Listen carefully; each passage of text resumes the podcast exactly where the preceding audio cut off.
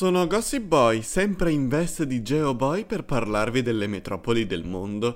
In questo periodo alla fissa di quelle che sono state capitali di imperi coloniali, a loro vantaggio ovviamente a danno di tutti quelli caduti sotto il loro dominio.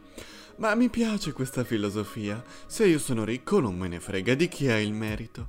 Peccato che poi se ne paghino sempre le conseguenze in un modo o nell'altro.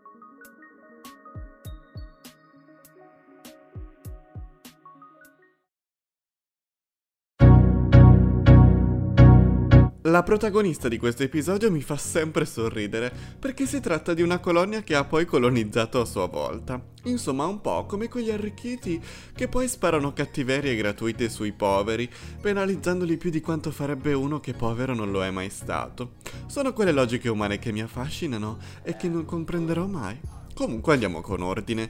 La città di cui sto parlando è Amsterdam, la capitale dei Paesi Bassi.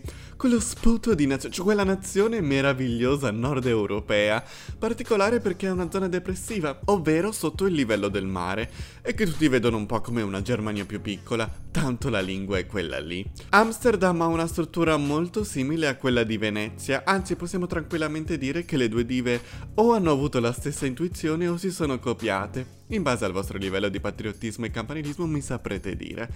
Intendo dire che il centro storico di entrambe è costituito da deliziosi e romantici canali navigabili, che per entrambe del resto sono stati fondamentali nel loro sviluppo economico. Venezia si arricchiva a spese del Mediterraneo, mentre Amsterdam, solo per un certo periodo, lo faceva a spese del resto del mondo. Non è meraviglioso? Ah, ho dimenticato di dire che il centro di Amsterdam è patrimonio dell'umanità.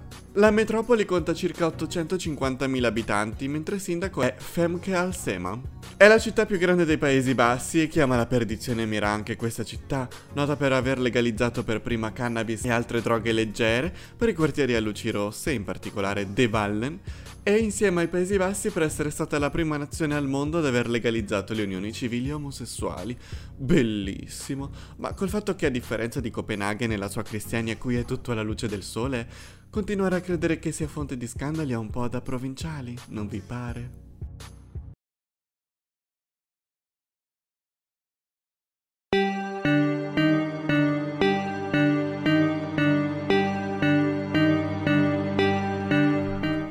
Io trovo molto più interessante, come al solito, la sua storia. E a quanto pare devo avere un'innata inconsapevole predilizione per i villaggi di pescatori. Comunque, Amsterdam è nato ufficialmente nel XIII secolo come evoluzione diretta appunto di un villaggio di gente dedita alla pesca. Il suo nome è l'unione di Amstel, fiume della città, e Dam, che significa diga.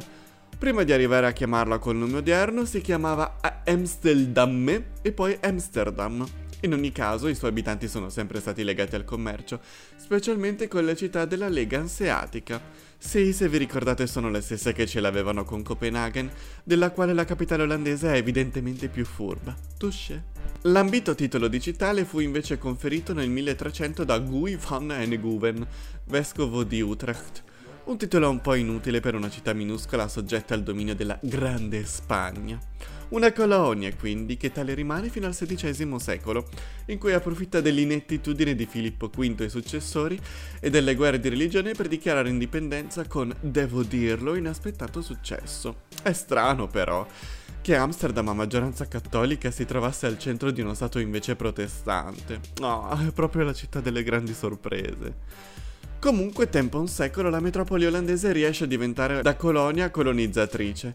Il suo porto è fino all'entrata in scena di Londra il più grande, importante e ricco del mondo, mentre la Compagnia delle Indie, genesi dell'impero coloniale olandese, intanto cerca di recuperare il tempo perduto sottraendo un po' di Brasile al Portogallo e un po' di Sud America alla Spagna, ma soprattutto conquistando Indonesia, India meridionale, Sudafrica, Costa d'Avorio e fondando New Amsterdam.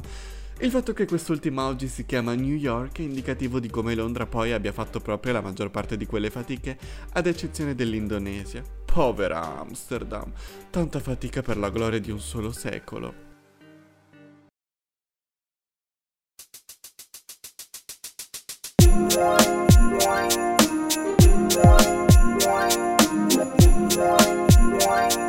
Infatti, sia la Francia, sia in misura minore la Svezia, e più di tutte la nascente potenza britannica, dichiarano spesso guerra all'Olanda e ad Amsterdam, devastando il suo porto e spostando il commercio a Londra, che possiamo dirlo è un po' la nemica di tutti. E mi dispiace, ah, ma non tornerei mai agli splendori del passato neanche dopo i vari processi di industrializzazione. Ma non biasimarti.